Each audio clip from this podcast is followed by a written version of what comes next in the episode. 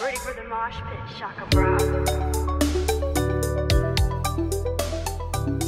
What's up, everyone? Welcome back to Strange Cast, Play One vs. Life is Strange podcast.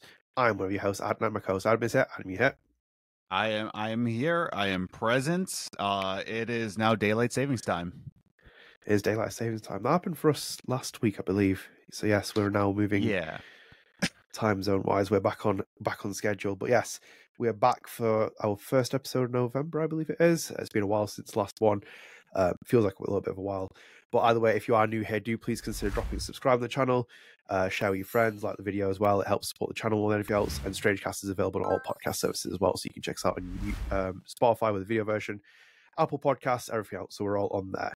Um, and also, you know, be sure to um, come to the YouTube channel if you're listening via podcast services because this is where we usually drop the episode. Um, Mm. Since then, as well, also we've done a interview with Lily Hakoma, who was Khan in the uh, the Expanses. uh, Sorry, was was Khan in the Expanse, a Telltale series. So do go and check that out. That's an interview exclusive to the YouTube channel. Um, and also, obviously, our last two episodes have had very much Expanse heavy episodes with Zachary Andrews, who's performance director at Deck Nine, and also Stefan Frost, who is the game director on the Expanse. So do go and check them out as well. Um, it was nice to have everyone on there in such a short space of time as well. So a lot of content there. So either way, we'll kick off our first piece of news. Um, this is also Yes. a video that you can find on YouTube, which was a reaction video that I did. It was a very short one because it just came out after Strangecast, um, and we didn't have time to record another episode until now. So obviously we're going to address it now. So go to the Life is Strange Twitter account on the 25th of October. They tweeted announcing Heatwaves, the second official Life is Strange novel from Titan Books, releasing the 9th of April 2024, which is my birthday one more time as a reminder.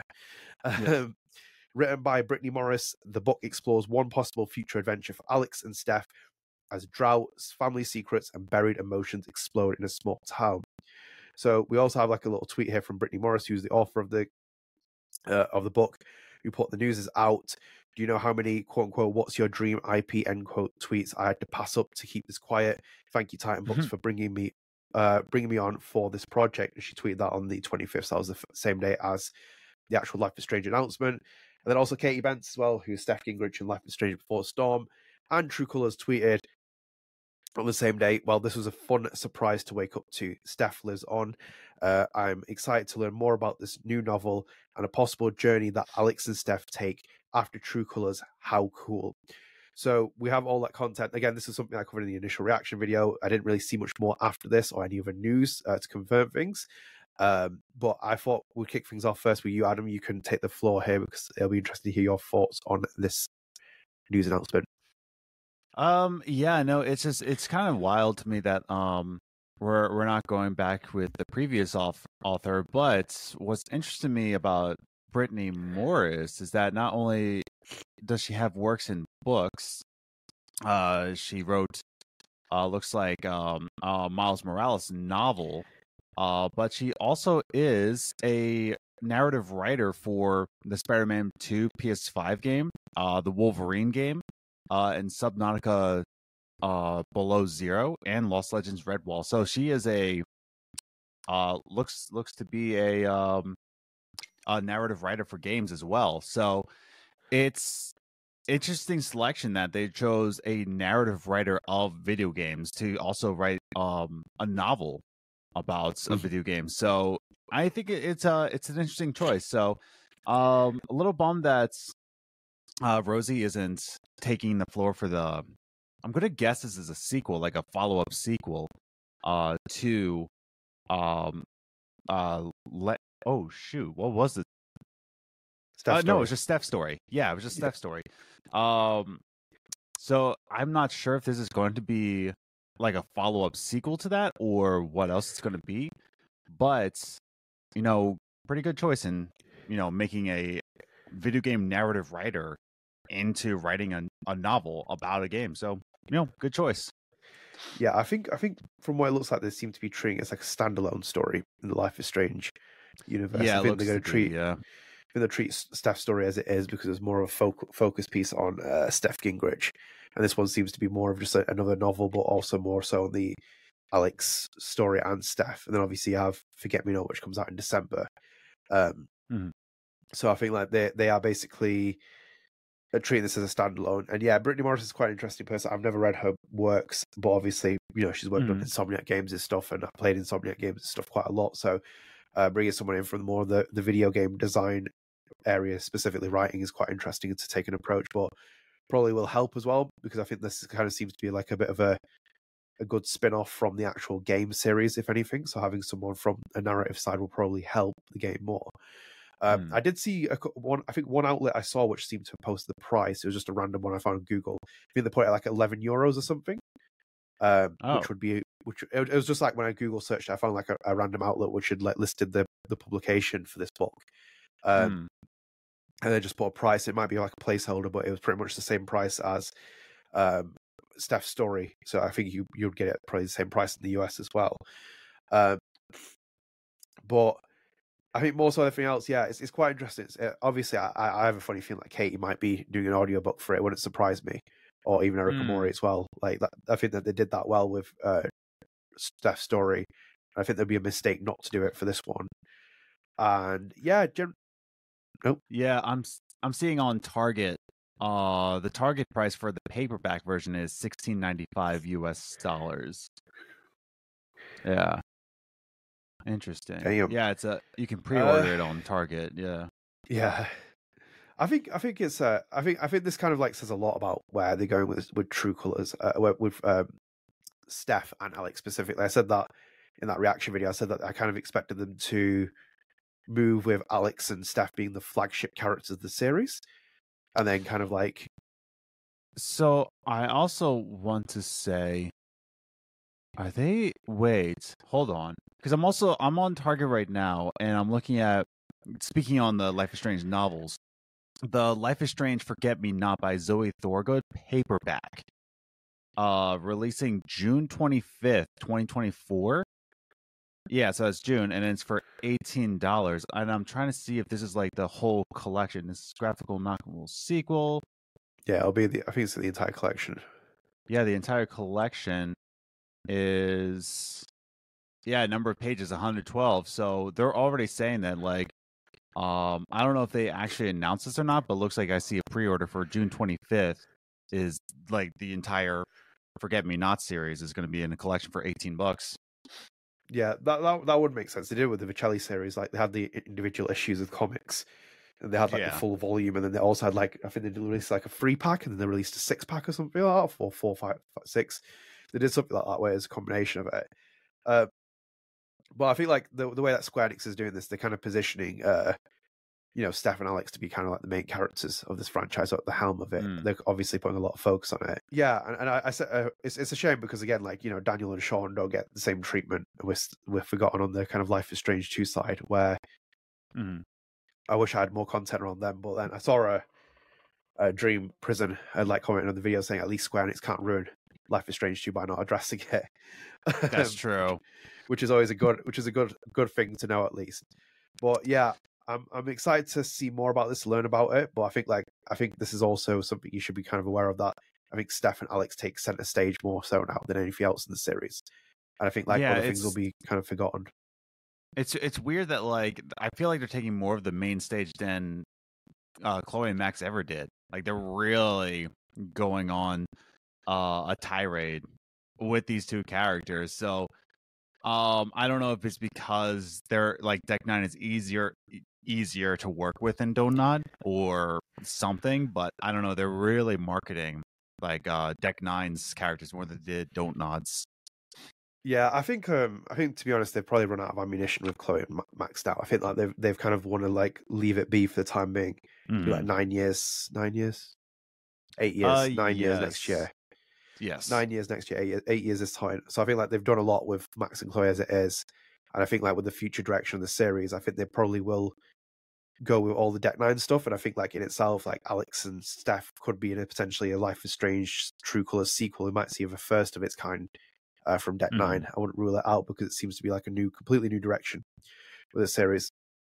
So yeah, I think like in itself, this is kind of like again, I think the the signs have kind of been on the wall since uh since True Colors came out. We've had Life is Strange Forget Me Not comics coming out soon, which is with Alex in it. You've had uh, Steph's story with Rosiee Thor's story, which is about Steph Gingrich. You have now Heatwaves. I think it's kind of like telling the direction that they're trying to go with the series and where and how far it goes as well, and how far its legs will stand as well as a series. But yeah, interesting nonetheless. Obviously, we'll follow it, and obviously we'll pick it up if someone wants to buy it for my birthday. Just a hint, hint. Um, Yes. I will, I will take that. But yeah, uh, nonetheless, we'll continue to talk about that going forward. Um, should we kick into our next piece of news? Uh, yes, definitely. Yeah, so it's not necessarily news per se, but it's also more of a segment plus news. Um, obviously, the news is that Jusant is out, so it's officially out. Um, got quite good reviews as well. I was I was pleasantly surprised by how like high it was scoring different places. Um, and then I kind of like I haven't picked up myself yet. Um, money is too short at the minute. And then Adam Adam has picked it up because it's on Games Pass, which is the fortunate liberties of having it on Xbox. So I thought I'd let Adam kind of give his initial reception on on what he's seen at the game as well. He hasn't finished it, he hasn't played it all the way through, but I thought I'd Yeah. like let Adam give his impressions of what he's seen so far. Yeah, so I've only played an hour and a half of it. I'm in like crunch mode with uh writing an album, so um haven't had much time to game, but with the little that I did play of it, it, it reminds me of a um if I if I can describe it as like a puzzle game with a narrative, it's a lot like Journey, where in terms of like not not how it plays, but how the story is told. You you have to pick up um different cues around your environment. You have to pick up um not even audio files, they are uh letters uh written to you like written to other people about like the excitement that they have for the new world or something like that.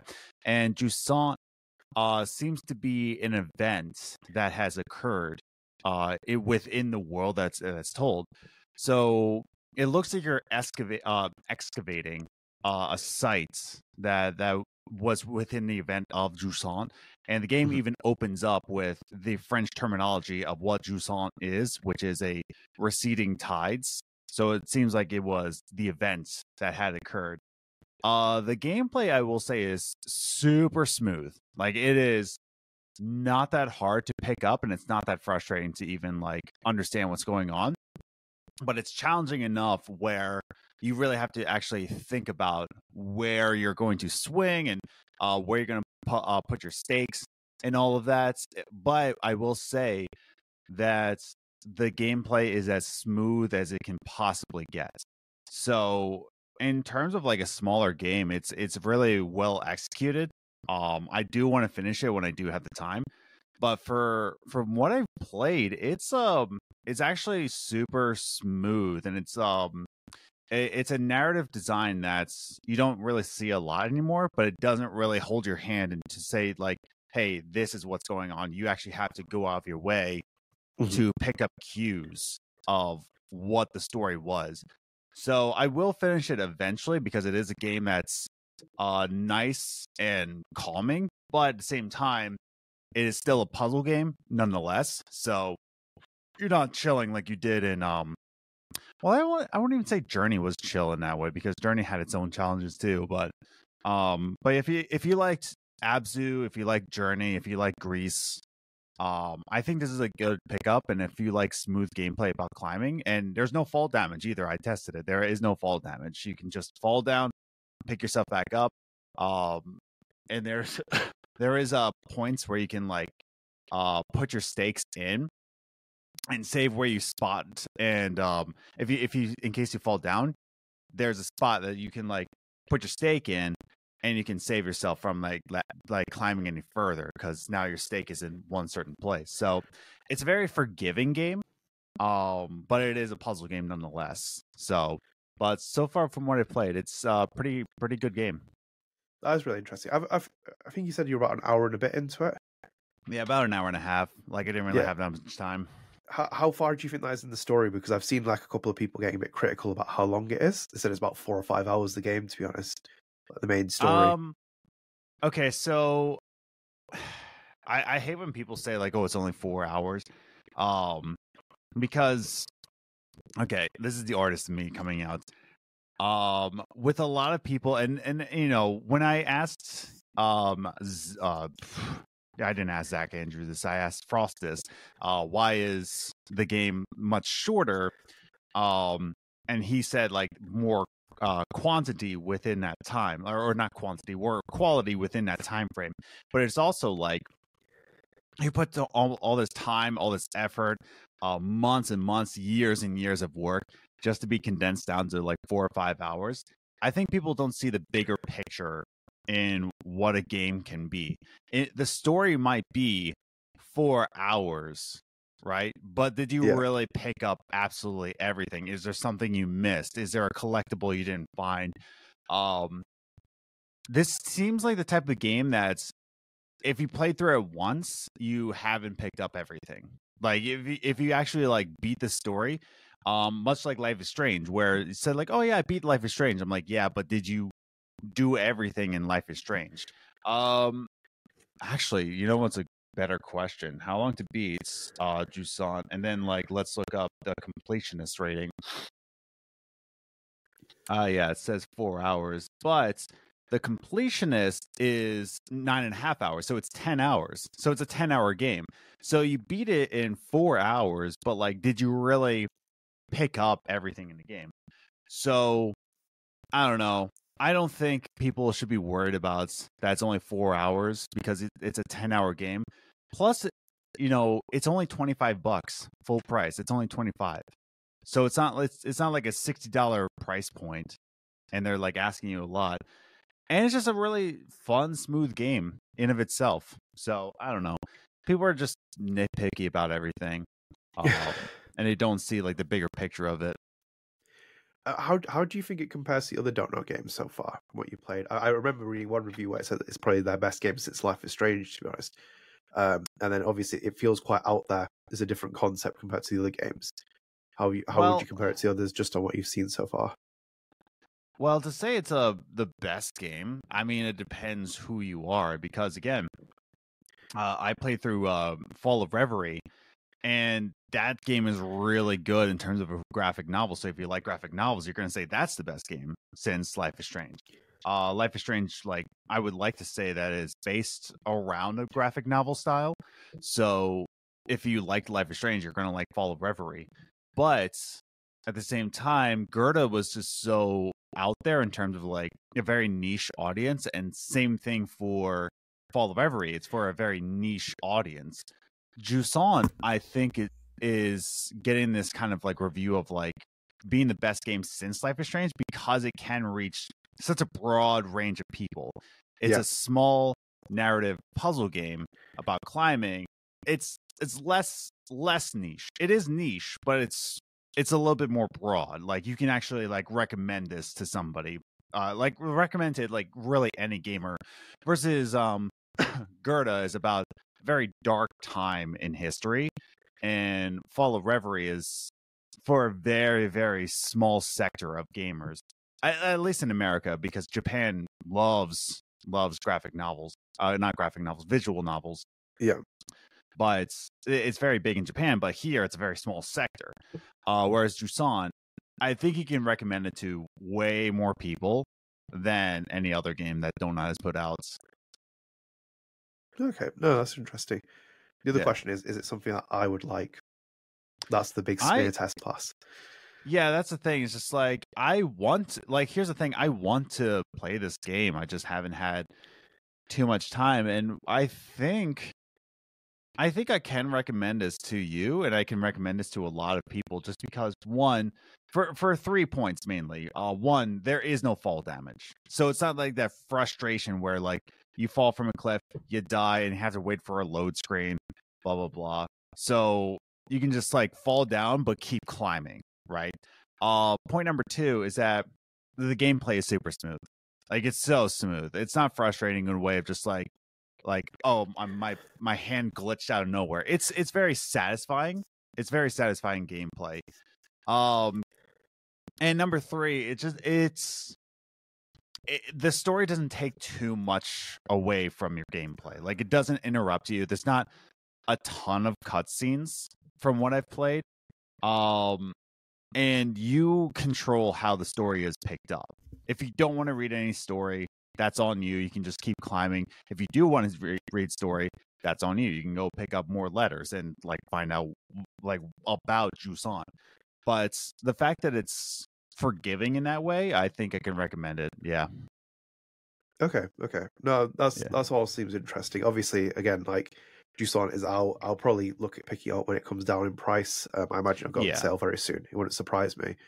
Uh, but yeah, I'd, I'd love to hear what you think at the end of the game once you finish it as well, because I've seen kind of like I've seen both uh, really glowing reviews and also some like negative reviews in parts. So I'm kind of interested by it. But it's, it's an interesting concept though. Not not. It's one of their self-published games, so I think like it gives them a bit more Mhm. a bit more clear direction of what they kind of want to create. But yeah, we'll follow Jusant. Yeah, I think careful. this is this is definitely gonna feel like a don't nod game. Like this is Right. definitely gonna feel like it more than Fall of Reverie did. Fall of Reverie was just so out there, but this is gonna feel like a don't nod game more than anything else. It is based even on the story or like gameplay or, or what would you Gameplay. kind of associate gameplay? um because the story is uh so far from what I've seen so far it's uh, it, it's reminding me a lot of like Gris uh in that kind of story but uh I would say like the gameplay and even the graphics because the art designer oh damn it uh, Edward the- Caplain. Thank you. Uh, but he was the art director behind Life is Strange. So even the the look of the game is going to feel more Life is Strange than anything else. So I think the gameplay is going to feel more uh, adjusted. The the look of it it's going to feel more familiar. But uh, whereas Fall of Reverie, I think it's for a very select group of people in America and Britain, probably. But and then also uh Gerda is very select, but this feels more don't nod than anything else. Okay, And I think that's why people are saying it's the best one since Life is Strange because it feels more familiar, uh, Yeah. more than anything else. What's the um what's the music like during like gameplay? Um, I I hate this person. It makes me feel like I'm not good enough. Like it's actually that's the other reason why I want to play this game because okay, let me see if I can pull up the person uh who makes it cuz it's very there we go. Hell yes. Um I'm pro- I'm okay. So I'm going to slaughter this name. Okay? I'm going to slaughter it. Because even Liz read it. Like I looked this person up and I was just like, "Oh boy. Gil Gil Guillaume Guillaume Ferran Guillaume Ferran. I'm hoping. Okay. Uh, but looks like this is his first game. Like everything else is like uh looks like a short story. But I believe this is his first like game soundtrack. Everything else is albums or um yeah, it, it- it's like a short story, like a like a film kind of thing. But this is his first like actual game, and it is incredibly cinematic. Like even just the opening was just oh, um, really? yeah, it's wild. So, no, it's really good and really smooth. It reminds me a lot of uh, Berlinist. So I'm going back to Gris on that one. But if you listen to Berlinist, it reminds me a lot of um of their music as well as um of course um uh the uh Greek composer behind Hue. But yeah, no, it's he's very good. It's the the whole soundtrack is incredible so far. I've never actually heard of him. Just looking Exactly. Yeah. Like he's this is his first one. Oh, interesting. Yeah, I do always I find it quite interesting that the Don't Nod composers that they bring in for their games. It's quite a quite an interesting one to see. Is he is he French? I would assume he's French. I'm I'm gonna guess yes, Guil Guillaume Guillaume. If it's not, then um probably Spanish, maybe. Yeah, there's no bio or anything like yeah, that. I'm looking at his IMDb. It's very limited credits. It's like very uh like short films, sh- uh short TV, short films, TV Mhm. series Chronicles of Sun, which is the one that he worked as a composer. And then uh, very, uh, Yeah, and it seems very French. Like the films that he's working on as well. Okay, yeah, okay, that's Yeah. quite cool. That's quite cool. That's what I mean. Like I saw his name and I was like, I'm not even gonna attempt to try to say this. But yeah, no, it's it's a really excellent soundtrack so far. Uh, but yeah, of course he does like great work on it, and I think it fits the feel of what the game is and what the game should feel like. Um, And what makes a good soundtrack is that it's, it's there without being there. It's there Yeah. without being too overpowering. It's a lot like putting salt on a dish. It brings out the flavor, but if you overpower it, it's going to be like too salty. Uh, I think this reaches a good balance of being present while also not being present at the same time. Okay, okay. Right. We'll keep a close eye on Jusant going forward, and obviously we'll probably circle back once you finish it as well, just to hear your full thoughts. Um, Definitely. It'll be quite cool to hear. But yeah, interesting to see that. That's one of obviously Don't Nod's mainline games that they're releasing.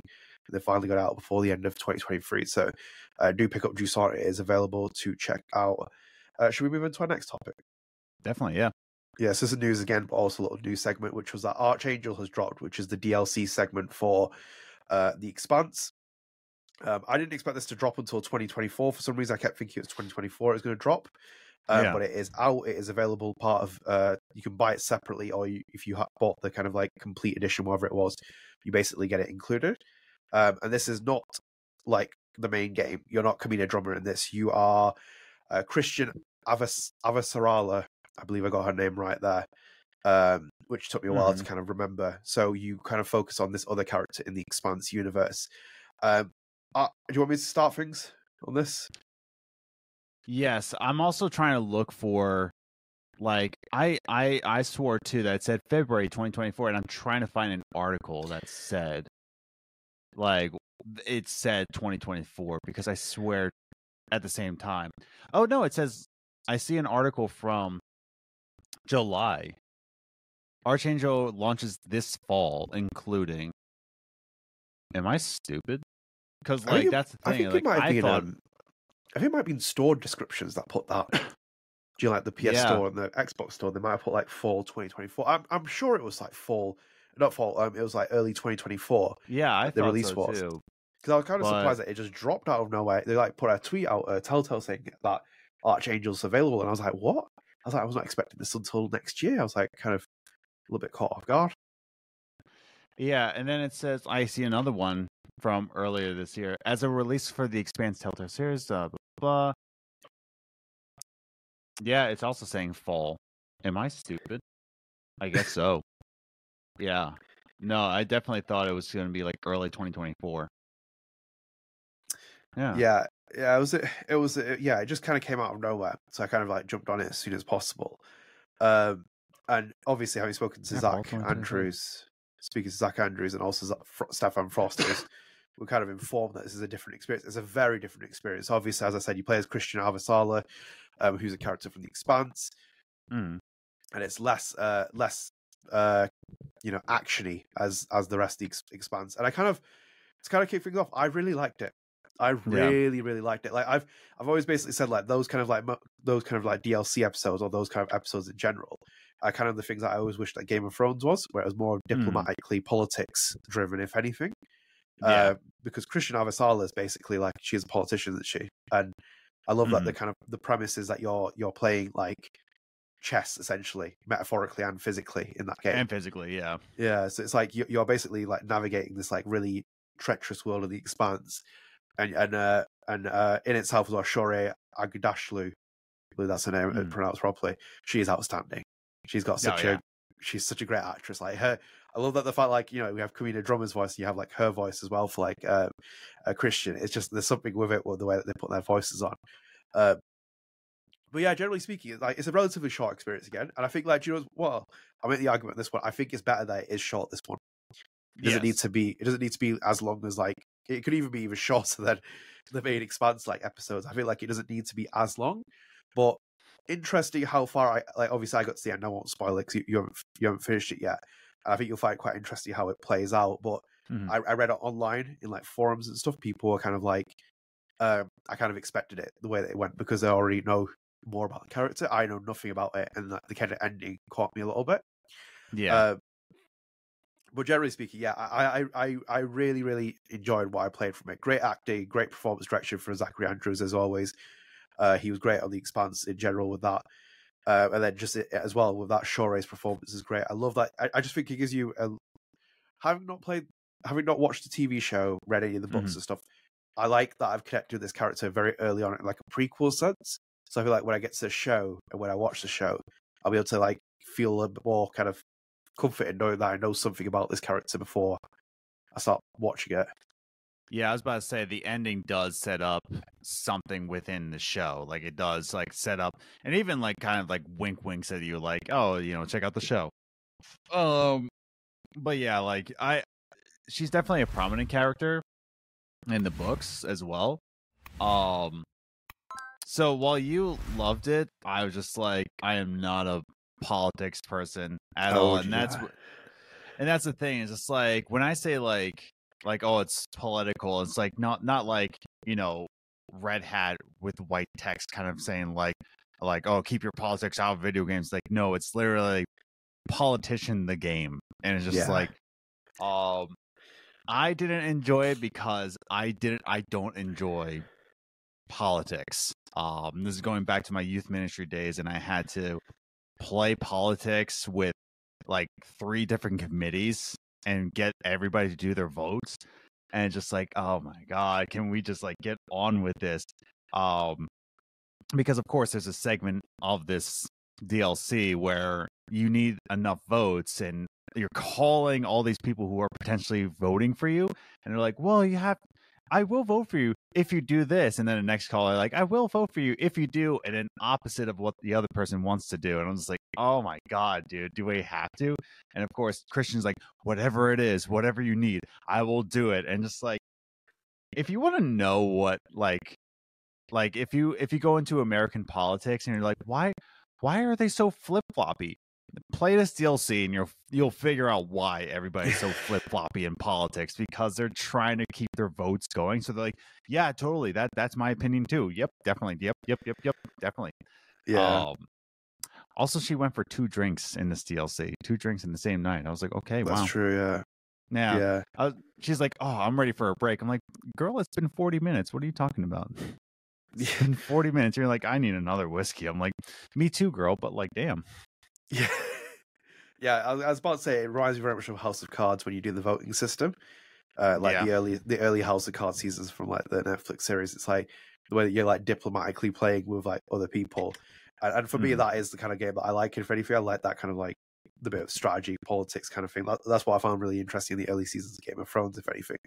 I kind of fell off with it. So it is completely different. It's kind of like, like a bit in, in, the entire package of the expanse, it feels quite interesting to have as well because you have like five episodes around Camina Drummer, which is like a main story, kind of like Mhm. adventure kind of thing. And you have this like DLC piece, which is like on this other character, Chrisjen. It's like more so like a the diplomatic politics side of the expanse. Yeah. Um, so I was kind of like, I was quite, I was kind of like, yeah, I, I was. I was 50 50. I was like meditating for a lot of it and thinking of my thoughts. Like, Yeah. because like most of the most of the episode is set in like in a room more so, and then you're basically like Yeah. doing repetitive things where it's like you do this, this, this, and that, and everything else. But it's kind of like It a reminded me a lot of um lave, uh, uh wavelengths and like yeah, you're just in the same room. Yeah. Which is another Deck 9 DLC. yeah. It, it, it was similar in that sense. Like it was just limit. I, I kind of like the fact that we were just in that room because I think like with Mm. zero zero understanding who Chrisjen is, I feel like I know a lot more about her. Um, I don't know how that will kind of flip in the sense that I, I wish maybe if I were should I have watched the TV show first, or should I have like played the game afterwards? I, I'm kind of interested to see how that plays Yeah. out. Um, but nonetheless, um, it it was an interesting piece of DLC to put in there. Um, I, I think like in itself as well. I think like they could have even like expanded that as well had they like had a bigger project in place for this, where they could have had like, do you know what we talked about with True Colors? It would have been great to have like um a wavelengths DLC, but for like different characters. So you had like three sub story like DLCs for different characters, and then worked off that. So I feel like Chrisjen Avasarala is great, but it would have been cool to have like two more pieces that we could have looked forward to with different characters from the expanse and then kind of run with those. But that's just wishful thinking, like longer term things. But yeah, I, I would recommend the expanse now. I think after like playing it through, like as as you said Hmm. repeatedly, this will age better because you can buy it in full now. So it's like once you play it in full, you can just basically storm through the first five episodes, enjoy it all it is, and you can even play Archangel as well, and then kind of Yeah. get another bit of content with it. But um, in a nutshell, I enjoyed most of the expanse. I think like my main issue, if anything, was like the uh, the the length of the game.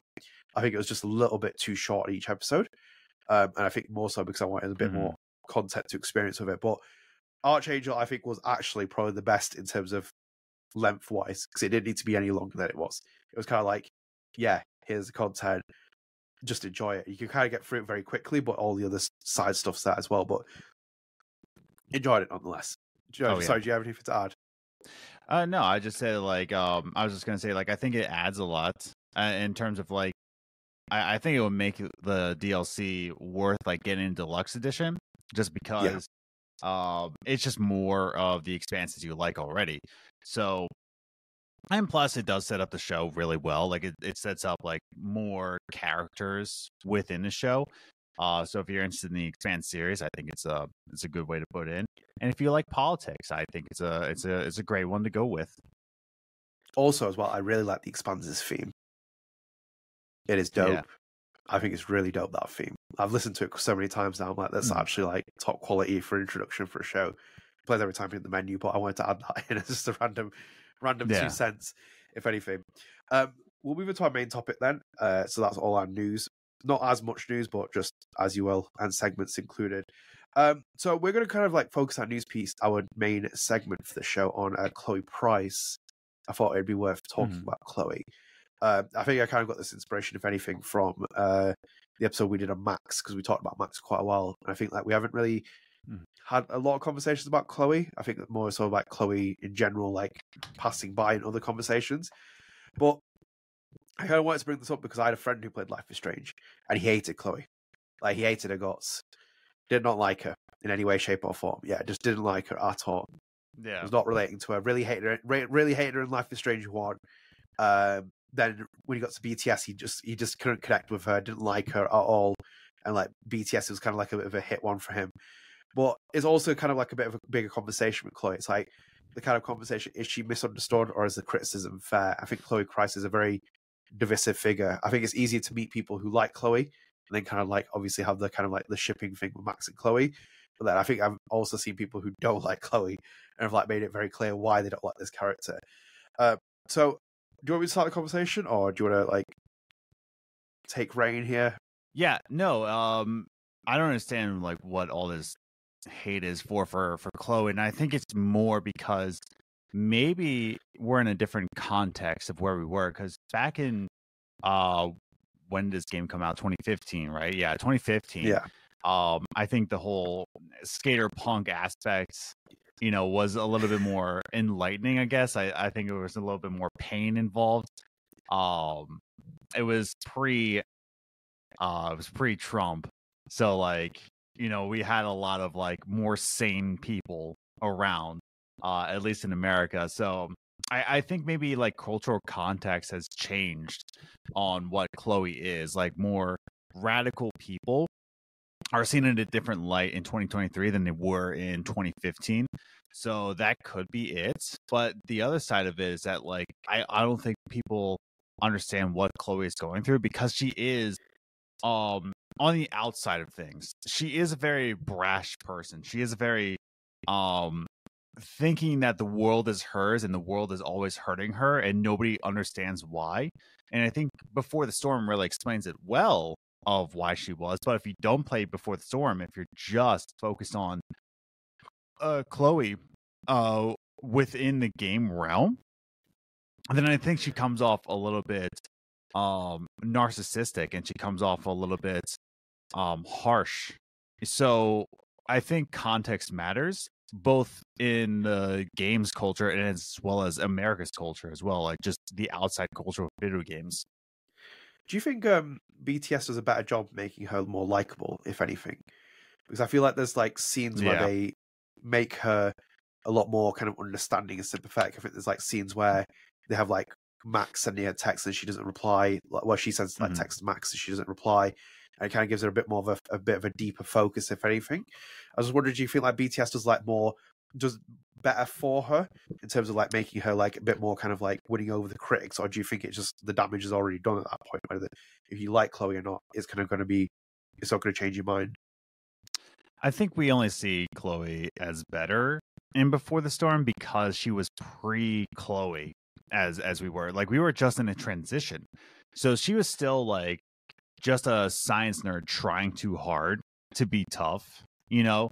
So we didn't really get that brashness that I was explaining before. We didn't really get that from her until Life is Strange. So I think to say that Before the Storm made her likable. I don't want to give that the credit because we did get Chloe when she was likable.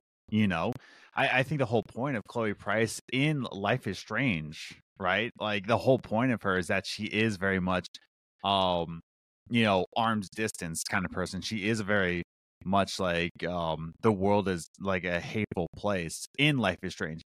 But in Before the Storm, we got that before, like she was that way.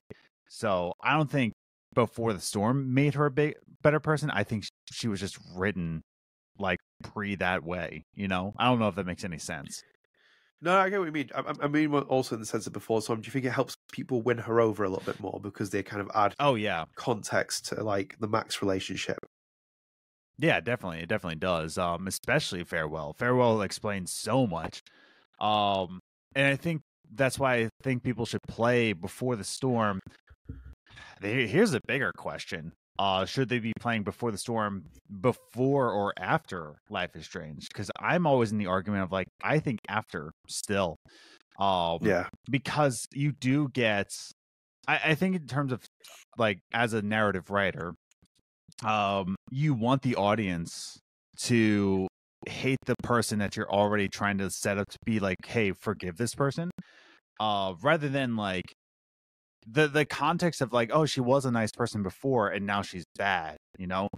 I i feel like there's a more impact when you're trying to understand where a person's coming from you know that is brash rather than like seeing the downfall. There there's a much more impact in that.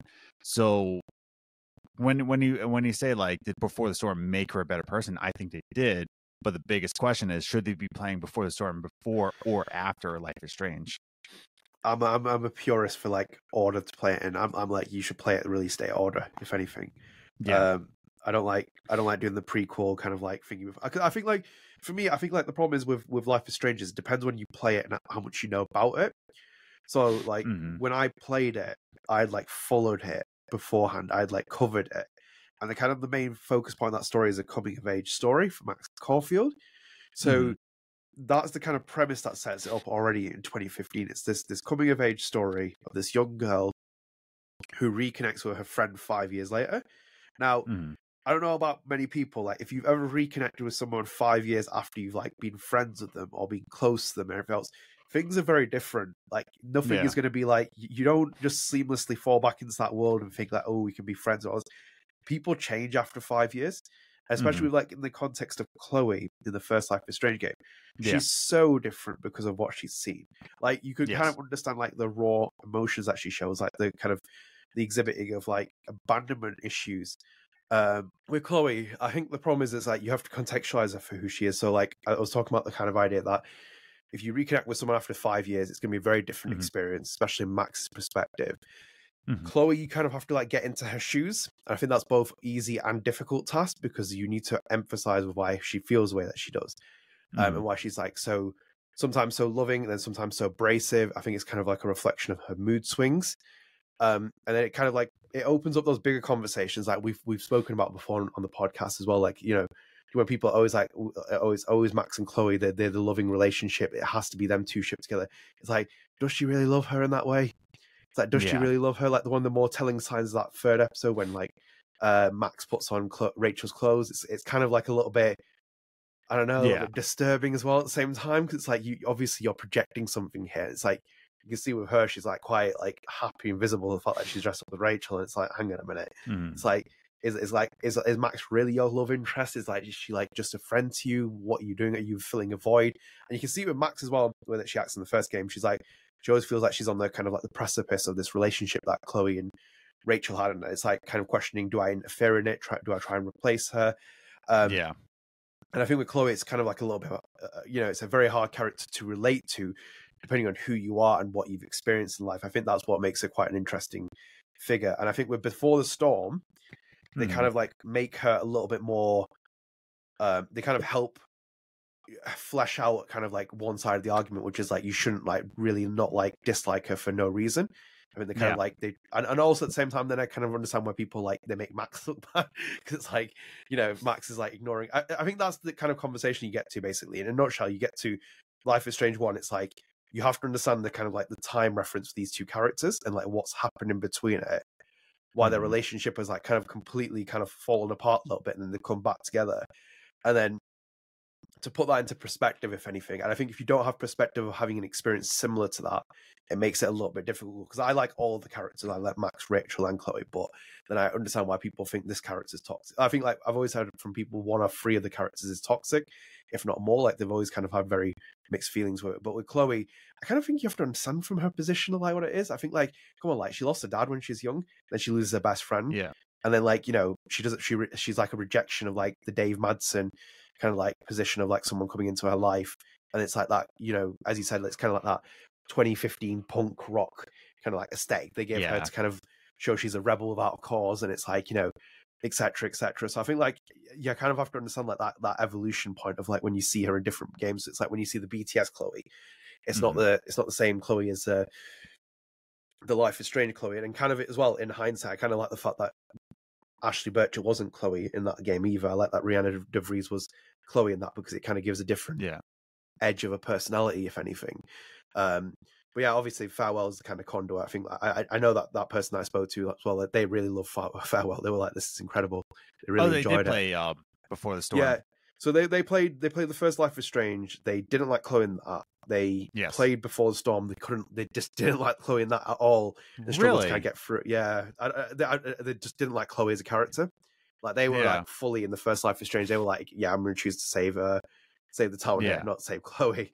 Um, yeah. But in Farewell, they really enjoyed it. I think like it hit like an emotional note. I think Mm. it hit like a a personal point of like you know you know one of those things what happens with a lot of people. So I think they kind of like gravitated towards that. That's obviously the starting point for her story, if anything, like why she becomes who she does further down the line. Um, yeah.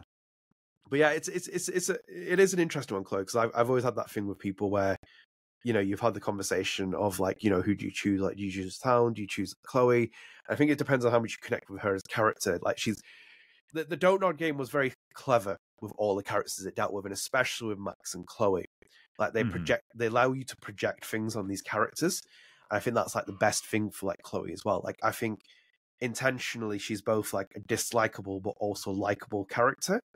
Yeah. And I think like her her erratic behavior is explained by like an understanding to kind of like really get into her shoes. Like I think that's the difficulty I have with Chloe to explain to people. It's like you have to kind of get into her shoes and Mm. understand things. It's like it's like the the father that she had died. Her best friend abandoned, quote unquote, abandoned her, abandoned Yeah. her when she was younger. Her girlfriend slash other best friend has like gone missing and feels abandonment. It's like these issues are like being entrenched in her now. So it's like you can kind of see the the kind of flip side. It's like that. It's like that conversation we had um during the podcast where it's like if you could add a scene to the series, what would you pick and why? Oh yeah. Um, yeah. And then we had that kind of um the the commenter who said like you know why don't you have that scene after the pool sequence where there's the morning sequence afterwards with Max and Chloe. Oh Yeah. no, sorry, not after when, when they went back to the house and there's like a nighttime Yes. sequence. Maybe that imbalances the story at this point because then it kind of shows the flip side of Chloe when she wakes up in the morning and she's a little bit like, "Ooh, you know, this is great," and blah blah. And it's like, Mhm. "Ooh, you know, Chloe gets um, Rachel gets um, Max gets Rachel's clothes, etc." Um, I don't know. I think I think Chloe is just a very um, complex character, and I think it's hard to kind of break down who she is like as a- as a person sometimes. And I think like that's why it's so. That's why you get like those videos, like things like that, really famous one. It's like you know, Chloe worst best friend kind of video that pops up on YouTube's algorithms quite a few times. Yeah. Um, but generally speaking, yeah, I, I, if, if we have the conversation when you said the initial question, which was like, do you start BTS first or Life is Strange one? I would always like gravitate towards someone playing Life is Strange one first, just because Yeah. I want you to kind of get your perception set in Chloe yeah. and then go from there. And then and then BTS kind of maybe changes your perception or even amplifies it. It's I, I think I think that's the best way to approach. I think you kind of have to see things first with the perspective of Max Caulfield and Yeah. go from that. Um, my friend, um, actually, I believe it was Marcus who had an interesting, um, order in how you watch Star Wars, the um, the original trilogy and then the prequel trilogy, right? Um, he went, uh, episode four, five, one, two, three, then six, uh, and he said that like. Uh yeah, I was just like, that's a interesting one because he says that like, you know, four five And then once you hear that twist in five, you know, spoiler alert, Luke, I am your father, and it's Anakin Skywalker, right? Then you go into the the context of where Anakin came from and how he became Darth Vader, and that's where you conclude the series with uh episode six, where he kind of explains himself and uh Anakin is just like I, I was uh, a horrible person. Uh could you ever forgive me? The whole like um like taking off his helmet bullshit. But yeah, like that was his take. You go four, five, one, two, three, then six to like set your place who Darth Vader is, and then get an explanation of who Darth Vader is, and then finally conclude Darth Vader's story. Yeah, that is really quite interesting. I've never heard anyone do four, four, five, one, two, three, six. Yeah, Yeah, that's quite interesting. That left the the and then ending. you forget seven, eight, nine exists. You just Yeah, you just, well, I've repeatedly said that to people many, many times that Disney would butcher the hell out of that franchise, and they did as well. yeah, And that those that new wave of trilogy was the most ridiculous thing I've ever seen. Um, definitely. Yeah, that's an interesting concept. That if you're doing four, five, one, two, three, six, because you're basically like, yeah, you're edging off that, and then you need to give your you're trying to give backstory, then aren't you, to Vader, and give Yeah, a, a deeper meaning. And, and technically as well, that kind of does work as well because then obviously if you're watching a certain version of it and you're watching Hayden Christensen and then he's Yeah. like modified into the CGI of the end of the sixth film, then it does become a little bit more feelable for it. Yeah, that is quite an interesting one for how it Yeah. works. I- I think like because obviously like the Vader the Vader arc was obviously fleshed out massively by George Lucas in the first three Star Wars films, and to really kind of give him perspective because like it- it's it's a very it's a very like simple story as well at the same time Star Wars because it's like uh you know man who's good who turned to bad then turns back to good kind of thing Yeah. um and I think like that's yeah that's that's quite an interesting perspective to put into something like that. I think Chloe maybe might be the same depending on how you see her. It's it's I always find it quite interesting that obviously the majority of people is always like Chloe is good or like they like her, but then Mm. also there's there's a large fraction of people who just don't like her, and I kind of understand it from that perspective. I get why she comes across as a little bit abrasive. I get why she, you kind of wouldn't want to associate yourself with her. I get why you want to do this, but ultimately the conversation kind of again starts for me that this is the coming of age story of Max Caulfield. And it's Mhm. like at any point you reconnect with someone five years later after that kind of event, there's a lot. There's a lot there. You know, this. The, is it, I think was it the first Life is Strange game set in seven days or something? Set in a very short time. five days. Five days. Like- it's set in a very, very short time frame, Yeah, and it's like you're now catching up on five years of history between these two people, and it Yeah. ended on a very like you know rough note of the fact that Max leaves Arcadia Bay after Chloe's Yeah. dad dies, and it's like how much do you really know about someone in between that. Um, and and and, and I think as well, I think in, in itself as well, I think why Chloe comes across as bad sometimes is because how how um Max is portrayed as well, because like she seems to be in the first game like reaching out to like Chloe and like really trying Mhm. to like be a friend and stuff, but then again, it doesn't. I think BTS does both good and bad things as well, and I think that I like that. It's kind of like both. It makes Max look a little bit bad, but at the same time, it's like nah, Chloe's still you know Chloe that you knew from the first game as well. I think it's like we're kind of like we're not going to give you an, an either or side of who's right and wrong here. It's like both characters are in in I, I, like you know um you know both characters are responsible for their own actions if anything. Um, Yeah. but yeah, I, I think yeah, it's an interesting one. That I, I don't know. How would you feel about it now, though? Would you prefer play like in hindsight? Would you want it to play BTS first and then Life is Strange one, or do you like the order that you played it in, which was the first Life is Strange then BTS? I kind of liked the order I play them in just because, like I said before, as um as narrative writing goes, I think there's more impact to uh, ask for forgiveness of uh, the actions rather than like explaining the actions. You know, Mm. um, I I think there's a lot more impact in saying like, okay, this is where Chloe came from in terms of like almost like a case study than anything else. Um, I, I think that's uh, a lot more impactful. However, that doesn't take away from if you wanted to play Before the Storm first and then Life is Strange, uh, just to get that context. I think there's a flow that goes within the story. It's this kind of flow of um, like the downfall of Chloe into madness, I guess you want to say. Uh, Mm. So there's explanation versus case study, and I and I tend to go for the case study uh, effect, which is why I like that four, five, one, two, three, six uh, order of Star Wars, like almost like a case study than anything else. Um, but I prefer playing it Life is Strange and then Before the Storm. But if you want to play Before the Storm and then, Life is Strange. You know, I did a whole let's play on Games of Groceries of uh, the chronological order of Mm. uh, Life is Strange games. So, um, yeah, I did. I played it in chronological order, and I still prefer, you know, the release order anyway. Yeah, I think I think it, it's a bit clearer in terms of how you see it. I think like the best thing to kind of address is that you go and play it in release order, but then you understand what you're playing as well. I think like you Hmm. really need to home around the home the point that it's, it's 2015. It's a coming of age story. It focuses on Yes. Max because like I if you play BTS first as well, it it does do a little bit. I think you can change your perception of Chloe in, in Life is Strange one because then like for example, if you look at the mood swings that Rachel throws in that game, you can kind of Mhm. almost say like that's transplanted onto Chloe by the time you get to the first Life is Strange, but it's not Yeah, necessarily the case either because Chloe's erratic as it is. So I think like people would be like, well, I kind of hate Rachel more here because like she's made Chloe the way she is because she did a mood swing with her, and obviously it's like Exactly. transplanted onto her. Um, but that's not the case though. It's like you basically, I think like in, in very much like as I saw it very early on playing the first Life is Strange, uh, Chloe is very much mad with Max for like a lot of the game. And it's Mhm. kind of like, well, you kind of have to understand why she's mad with her. And it's like, it's both, she's also one, ampl- like, you know, overblowing the situation, Chloe, but then also Max is also in the wrong as well for like not having been her friend. And then Max even says as well, she's like, I wish I would have been there for you, blah, blah, you know, etc. So it's kind of like this, like, you know, a little bit of guilt tripping, but then also self awareness that she should have been there for Chloe. Um, Yeah. But I always find Chloe Price a very interesting character. I find like she's she's an interesting character, and then I find her very interesting that she's played by Ashley Burch as well. Um, and obviously, when I was covering it during the time it's coming out, 2015, I remember reading Ashley Burch's essay about her her her late partner who passed away, Mhm. um, and how like it really hit her because of how she was playing Chloe. So I think like her kind of view of things. I think I think I think loss is a factor that has to be attributed with Chloe. And I think if, for example, you've lived a, a sparkling life for most of your life Mhm.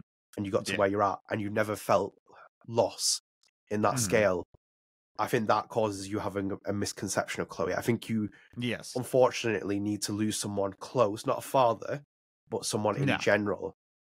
And I think that will hit you more with Chloe because then I think you become very automatically sympathetic towards her cause. That's how I see it personally. is your friend? Um, would you say that they experienced loss in this way, or I don't um, think so. No, yeah, I I um I personally don't think so. yeah. Because I remember before I played this game, yeah, the in terms of like who I lost, it was um a very close mentor of mine uh growing up, and he passed away like a few a few years before Life is Strange. So it's like one of those things like you had to experience like a loss, like again, not like maybe not like a like a like a really immediate family member, but I did lose like a pretty close mentor of mine uh, before I played this.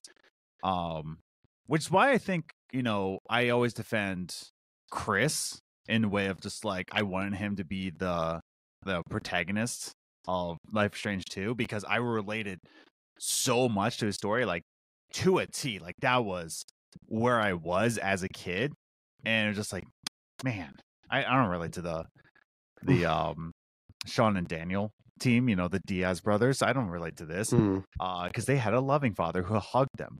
But you know, it's just like one of those where it's like it, it, it definitely depends on your not only the cultural context but your own context of life. You know, uh, that you don't really understand people. You know, Yeah, no, I think I think I think you're right with that, and I think even fills in with the Star Wars conversation you said before as well. Even if you want to go be bold enough to speak like comparing Chloe and Darth Vader, but it's like yeah, even on the side of like the Vader arc story as well, like you can see like there's hurt on like loads of sides of it because it's even like Vader and like Anakin loses his wife or his Mhm. partner wherever wherever they're up to at that point with Padme, um, loses his partner. But then even there's like a mourning side from Obi Wan as well, so you can start to see where he's like he's lost a friend and like his his friend is essentially dead. I I, I didn't really like a lot of the Disney stuff afterwards, but um, Obi Wan the series was quite interesting as a TV show, and specifically the uh, the interactions between um, Obi Wan and Vader when they fight, and he realizes that his friend's dead, and it's kind of like Yes. this coming to, coming to terms with a piece of what's happened there. He's like holding on to the guilt of it, of like what happened to Anakin, but then also like Anakin's holding on to his own guilt of like you know killing his wife and then becoming this monster essentially. Um, and as you said that as well, your own experience. I think you have to. I think that's where where Life is Strange hits you more. I think it's lost. I think that's why, for example, uh, farewell is more potent Mhm. because people lose friends and Yes. they lose things, and there's a there's such an innocence about um, farewell. Everyone, more or less, everyone has experienced that, and then also Mhm. there comes a turning point where they like become adults and stuff. They go back and play it, and the loss Yeah. feels more significantly amplified in your experience. Um, you know, it's. Oh, I I was No, I was even I was even gonna say I'm watching Gilmore Girls for the first time ever, oh really? and yeah, and I'm just like I'm sitting down and I'm watching this. I'm like, how did anybody like this show? I'm on season five right now, and it's just like, how the hell did anybody enjoy this show? Who likes Rory and Lorelai? But I think it's also, you know, I also see it from the perspective of like I'm watching it in 2023 for the first Mm. time. I'm not Yeah. watching it in the early 2000s when this is first coming out because um now we're in the early like we're in 2023 where we're like really taking down old white men right and like we're we're seeing that context of just like it's the white guy it's the old white guy that's all the problems here and in gilmore girls it's all these um like it's all just like women hating women and it's just like dude it's it's richard gilmore. Richard gilmore's like the, the most toxic character on the show and and i'm talking to liz about this like richard gilmore's like the, the worst. He's the old white man the old white man and she's eh, and liz is just sounding like yeah but back in the early 2000s we weren't thinking about the old white guy. We were thinking about like oh this this girl is ta- attacking me so i gotta attack her. I'm like but richard's the one. It it all has to do with the context of when it came out and how people thought of it and uh Lorelai Gilmore is the actual worst character that's ever been written on a TV show ever and I'm just saying that I'm not saying that in a way of just like oh like it's no I'm saying Lorelai Gilmore is the worst character to ever be written ever including Darth Vader but it is what it is. But I think it does matter in terms of like when you take in because uh, art is a time capsule. Art is Mm. um something that that better example, better example. Um I just uh had my friend watch the entire Rush Hour trilogy Ugh. and they just got to Rush Hour 3 and there there wasn't as much impact for them because they didn't have that huge gap in between Rush Hour 2 and Rush Hour 3 and they didn't have that cultural impact of just like 2007 was like the end of that kind of movie. yeah. Like that was when Superbad came out. That was the year before Grandma's Boy. That was uh like this whole like this is the end of an era. Kind of like like raunchy movies, I will say.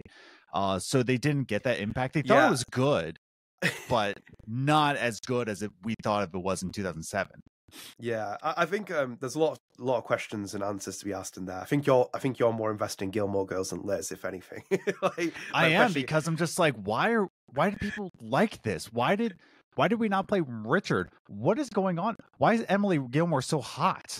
Like, God, Emily Gilmore is just that that's funny you mention all that, and I think that maybe that might actually be an answer to the Chloe Price dilemma as well, which is a time capsule for content and like what you're doing as well. Because I'm watching Friends at the minute. God rest Matthew Perry's soul.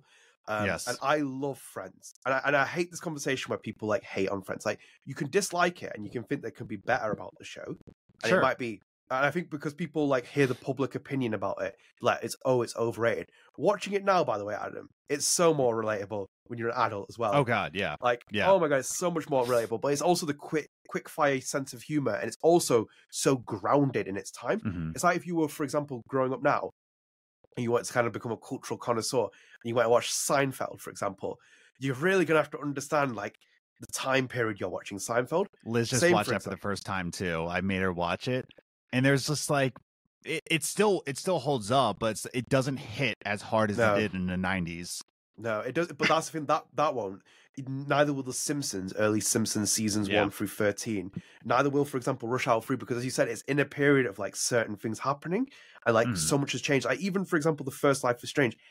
Like eight years have passed. Like you can't, we can't sit here enough on the podcast and explain all the even like minor things that have changed. Like I don't think, for example, like I spend time on TikTok sometimes endlessly scrolling, and you kind of see the sense of people being like, "Oh, I, I, I wish dating was a thing properly."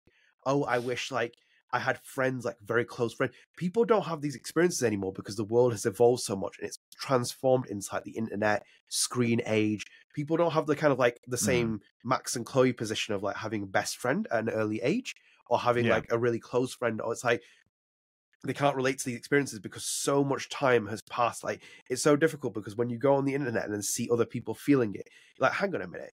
I understand, for example, why these kids are now kind of like feeling nostalgic about their grandparents meeting each other in a stand in a line for coffee in New Yeah. York City. That would never just it, like the likelihood of that happening really is like so low now, isn't it? Compared Yeah. to where we were like 50, 60 years ago, because you kind of like change your entire cultural, social, everything landscape. So, for example, with Gilmore Girls, it's going to be a hard pill to swallow because, like, if you had watched it there in that time period, you're going to be like, "Oh my god, this is un- unbelievable." You're like, "Oh Yeah. my god, this is so smart, it's so clever." I would say there's people who've like lost. I watched Lost about three years after it ended. I think it's the Mm. most seminal, seminal piece of TV show I've made because it was in that time. Everyone's now like, "Oh, it's a little bit like this." I'm like, but the funny part is, everything you say now is that that TV show has inspired every TV show you're watching now. So it's yeah, like it's you the might first think it might cinematic TV show to be on broadcast. Like you didn't really get that kind of show where it's like a movie movie esque like cinematic uh, drawbacks. You know, like it's it was the it was it was revolutionary. Like it, it yeah. that that's what that's why TV shows are so movie like now because of Lost. Yeah, that's what. So, like, when when you work it out like that, it has its its place. So, even with Life is Strange, it has to be contextualized in 2015, and I and I, I, I just don't think people have that same experience now. Mm-mm. I really don't. I think, like, for me, and to put this in, and I always mention this in every podcast. I don't know what it is. It too. It part mm. two really hit me. Like, I don't know what. It, it- I think it was just the premise of it, where it's like these these kids who are very close who've come together, but then it's like they kind of like they they they disapparate after like a long period of time and then they come back together as adults. It's like a little bit awkward when they're kind of meeting each other. It's been so long, etc. Blah blah. That experience hits me because I've had that in my life where I've, I've met someone after like four or five, ten years or something, and it's like this isn't going to work the way it looks on paper. It's going to be like you know, in in in on paper it looks amazing. You can reconnect with this person, you can live life, blah blah. It's not going to happen, and it happens with people Yeah. in real life as well. When they reconnect with someone like ten years later because maybe they don't have that many friends anymore, and like actually I'll just speak to this person and see what happens. Wh- wh- When you're seeing somewhere in front of someone after like five or ten years, that ain't the same person.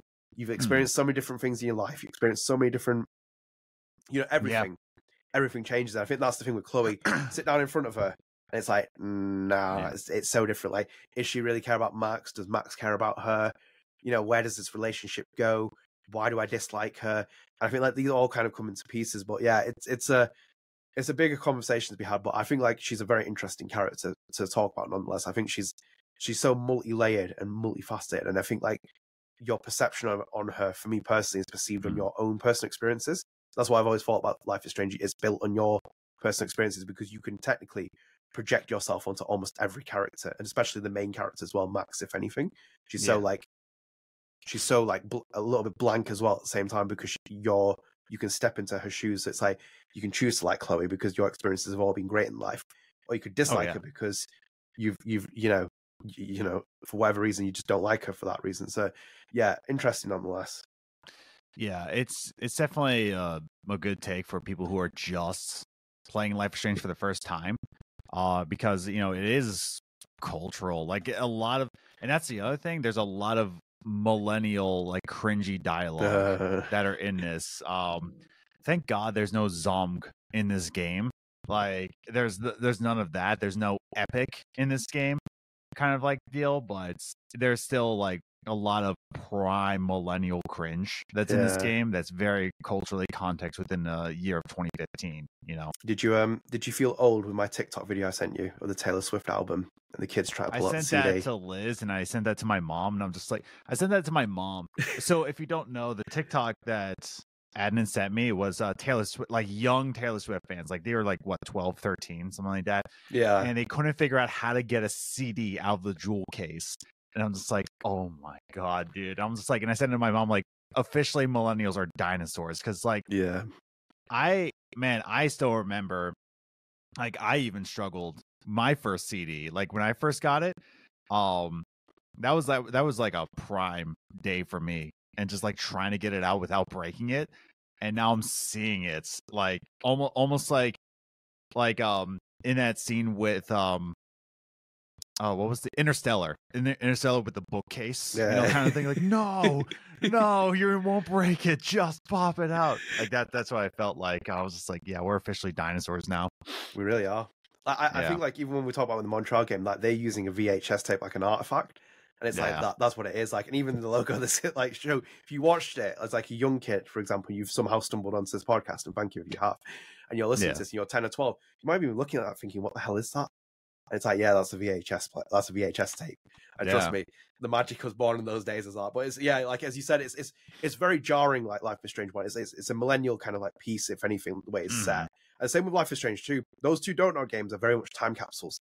Like you Yes. have to have like if you go back and play, you you'll just won't. Life is Strange two is like dated very differently, like in terms of I know your- And- That's what I mean. I wish I was in. I was. I wish I was in a better place in life when I was playing Life is Strange 2 for the first time. Like because it was, it fit the timepiece of when it came out very well. Uh, I just wish I was in a better place in life when I was like playing it so I could appreciate it. But it really is a time capsule. Like both these games are very much time capsules capsules of their time. Uh, it makes me want 2015 back again. Oh well, I, I would like any time before like now at the minute. It just seems to be like hell and back Yeah. at times. Um, and going back to like, I think I, think for me everything went downhill after the, the financial crisis in two thousand eight. Yeah. Like I, I was too young to kind of experience it as an adult, but everything since then just seems to be in like literally plateauing in a, in a not, not horrible way. But before we move on as well, because we're going to spread the art, I just wanted to ask you something because we're having this like general conversation about like all these like things, and obviously if you aren't, you know you try to work out our ages, we are obviously both millennials. I wanted to ask you, what do you think like Gen Z would see from this game, like Life is Strange One, like the characters, even like obviously because like Gen Z is now the older population, like they're now Yes. entering the workforce, for example. I And know it's now we- wild. Yeah, well, my my my nephews and nieces are a Gen Alpha, which is 2012 onwards, which like you know if that one makes you feel old, Mhm. like we're now Yeah. into another generation. But like I just wanted to think like from your experience of knowing Gen Z and like Yeah. seeing Gen Z and the way that they act, what do you think of that they make of like this? Because like we have, I think maybe the most of the people that I've kind of spoken to and their perception of Chloe is maybe from millennial experience. hmm Um, I can tell you right now, if a Gen Z person played this, David Madsen will be way more of a red herring than anything else because he's Mm. an authoritative white man. You know, like he's very much like the enemy of what Gen Z wants in life. Uh, very authoritative, mustache, creepy, uh, takes pictures of girls. Gen Z would like take that red herring, yeah, like way more than we ever did. Um, I think they'll also, I think they'll also relate to Max a lot more because she is a lot more uh sheltered. She's a lot more closed off, and I think Gen Z is closed off in a way where even millennials, where we said we were um uh closed off, we were in, introverted. Gen Z is a little bit more introverted than millennials ever were, just because we I don't want to say like we touch grass, you know, because like Gen Z still touches grass, but like they're very much, you know, screen oriented. And it, it's just the generation is. It's not bad or good. It's just that's how the generation was. We were AIM, okay? So like we were also screen oriented. We just didn't have access to AIM. If we had access to AIM like all the time, we would be on AIM all the time. um, so I think Gen Z is a little bit more closed off than millennials were growing up. So I think they'll relate a lot to Max uh, in a way of yeah, they they just don't want to be like around people a lot. Um, they might they might crush on Chloe. They might crush on Chloe. Honestly, um, like they they want more like Max Chloe relationship. Um, but I don't know if they'll relate to Chloe as Mm. much. Uh, Chloe is very much a millennial punk, whereas Gen Z punk is a little bit more different. It's it's way different. Um, this is me working with Gen Z because you know I work as a line cook, so I get a lot of Gen Z people coming in. Uh, Gen Z punk isn't more out there. It's just it's it's actually going backwards uh, in a way. Like millennials were punk in the sake of punk in terms of music. But I think Mm. Gen Z punk is more Rage Against the Machine punk. They're going back to 90s punk where they're just standing for a cause and they're just like they're not they're not standing for anything else. They're actually doing something now. So I applaud Gen Z for the way they're handling punk versus millennials. It's like we're edgy, bro. Um, nothing to fight for. We're just edgy for sake of edgy. Um, so I think they won't relate to Chloe, but I think they'll like her Mm. style. But I, that's what I think. I think David Madsen will be much more of a red herring. They'll relate a lot to Max, and I don't think they would relate to Chloe too much, honestly. Yeah, that's that's interesting that you said that because, like, I, I think that I think I agree with it. I think I, I think Chloe would be the definition of slave for them. Um, Yes. just to like make myself feel old with that. And it's like as you said, like their their their their perception on punk and like emo and stuff is so different from Mm. ours. I think that is it like we we do that for a heart. It's like this is hand movement, and- Exactly. And, don't they do like that with like two hands or something? Like they they do Uh, something. They do it something weird, yeah. Yeah, they they do completely different like from how we do things. Even like when you do like phone, we do like this. And like theirs is like this. So it's like it's it's different from like the timepieces. But yeah, I Mhm. feel like the Madsen thing you said was really interesting. I think that would be accurate. I think I think that yeah, I think they would relate with Max more. I think that they'd Mm. probably become quite introverted, especially from like a being a screen generation. And because we we Yeah. weren't a screen generation, we became a screen generation because we had to learn to become a screen generation Exactly. because like our our generations prior to us, Gen X and Gen uh, and Boomers wanted us to learn the screen so we could kind of like adapt it into the into the the future. Yeah. So I think like for them, they kind of like naturally been born by it. They might even have a kind of perception why there aren't more screens in the game, for example. Why like Yeah. there's not like more kind of texting. etc. They might even see things a bit different from texting as well. They might even think, for example, your millennial thing, like her saying no emoji is very cringe as well. Oh, and a bit more cringe than than what what you do. Um, because I've, I've noticed as well, like I've, I've I've had enough time to kind of like do my historian studies, and even like you can learn that their vocabulary is very different. So like if they send you certain emojis, it's kind of like passive aggressive. So even like the Mhm. natural smiley face emoji, just like a blank smile, is like passive aggressive, and like when they're sending in a message or something. Yeah. Um, but no, it, uh, uh, interesting though nonetheless. And yeah, if you are a Gen Zer and you are here, you know, let us know what you Mhm. think of um, uh, Chloe as well. That would be Strange, yeah. interesting as a perspective. I think it's it's, it's obviously that as, as we've always spoken about. You know, we're both men in our thirties and like you know Yeah. millennials, so like we have a different kind of context in it. But yeah, if you are Gen Z and you somehow like found this podcast and you're listening, do leave us in the comments what you think of Chloe. I'd be like, interested to hear about that. Um, okay, I think we can wrap that up. Very interesting conversation nonetheless, and I think we can kind of we'll probably do a couple more other characters as well. The Rachel Mhm. Amber will be quite in- extraordinary as well. but Yeah. anyway, um, we'll move into the spread the arts. Um, Adam, do you want to go first? Uh, yeah, sure. Um, you know, I always say, you know, I always drop whatever music I I do, so I guess I'll do it here. Uh, Thirty Fourth Street. It's dropped. It's my first single of the Christmas album that's coming out. Uh, not much to say on this one. I thought it would be a good first single. Uh, but Hmm. this is the the one that I did almost like an exercise on, where uh, a lot of lo-fi beats, like all the tips I've gotten about lo-fi beats, they're just like, just don't think about it, just do it, just don't think about it, put it out.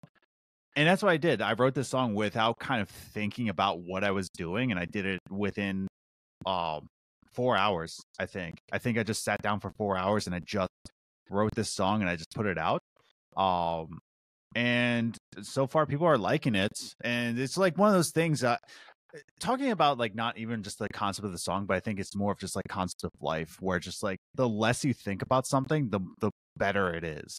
Uh, I found that the songs that I thought the more like the most about, I'm not going to point out which songs they are because I don't want you to be like, oh, but that one's good. Mm. The, the the songs that I really put a lot of thought into, people didn't really jive with, but the songs that I just kind of yeah, just didn't think about it, just put it out. You know, people jive with. So I think that's a lot about life in general. Um, but yeah, 34th Street, it's out now. Um, first of two singles. Second single is coming out November 17th. Uh, but the real spread the arts, I finally got Liz to agree to watch a movie that I've been waiting to watch with her, and I haven't watched it, and I've waited five years to watch this movie. Searching. Holy hell. Searching. Yeah, if you haven't seen it, there's a there's a new movie out uh called Missing. It's from the same writer. I haven't seen that one, but Searching hasn't been on streaming services in a while, but I found it at Best Buy you know, for eight bucks. I think I, I want to say a Blu-ray for eight bucks. Oh, I've seen this film. It's damn, dude, it's so good. It's so good. Uh, the twist, uh, with all of it, it's a. mi- It's not spoiler. that There's a twist. It's a. It's a mystery. So of course there's a twist. The twist made me throw the pillow across the room. Like I literally yelled, "What?" and I just threw isn't the it? pillow. Oh my god, it's so good, and it's so refreshing in a way of direction because it's all filmed, or like the the whole direction is on a computer screen. So like your chat aim, even the drone shots are news segments that you see Hmm. on a computer screen. So it's all within the realm of a screen, everything. Uh, so it's really wild in that direction. I think the writing is like really well done. And from what I've seen about the writer, this is his first big movie. Like this is his first like like he's done short films, but this is his first movie, right? So for him to do something like this, first try, essentially. I know it's like, you know, he's done he's done this before. It's not like his very first try ever, but it, it was astonishing. I I I wish I saw this movie earlier, but like Liz was just like, "What? It's all filmed from the screen." Like, yeah, it's really good. She's like, I don't know. And then she finally watched it. She's like, "I'm so sorry." She's like, "I'm so sorry. I disagree with this." It was, it's excellent, dude. So if you're in, if you're at a movie store and you see searching on Blu-ray, get it, watch it, do it now. It's it's really excellent. Yeah, I um, I, I, couldn't remember when you said it. I was searching, I was like searching, searching. As soon as I pulled up the post, I was like, I, Yeah, I know John Cho. I, I, I, I John Cho. him. Yeah, I I recognize him from that film as well. Yeah, I, I really enjoyed this. This was in the same vein as those um, those like lap. Um, I can't remember what the other film's called now. Oh, it's like it's where it's sat on like a laptop and it's telling a story through all the. Oh, it, it's like the, the Uh. screen life film genre, which he kind of like has spawned up for like last 10, 15 Mm. years. Um, I Yeah, can't remember actually what it's called. I can't remember. I know what movie you're talking about.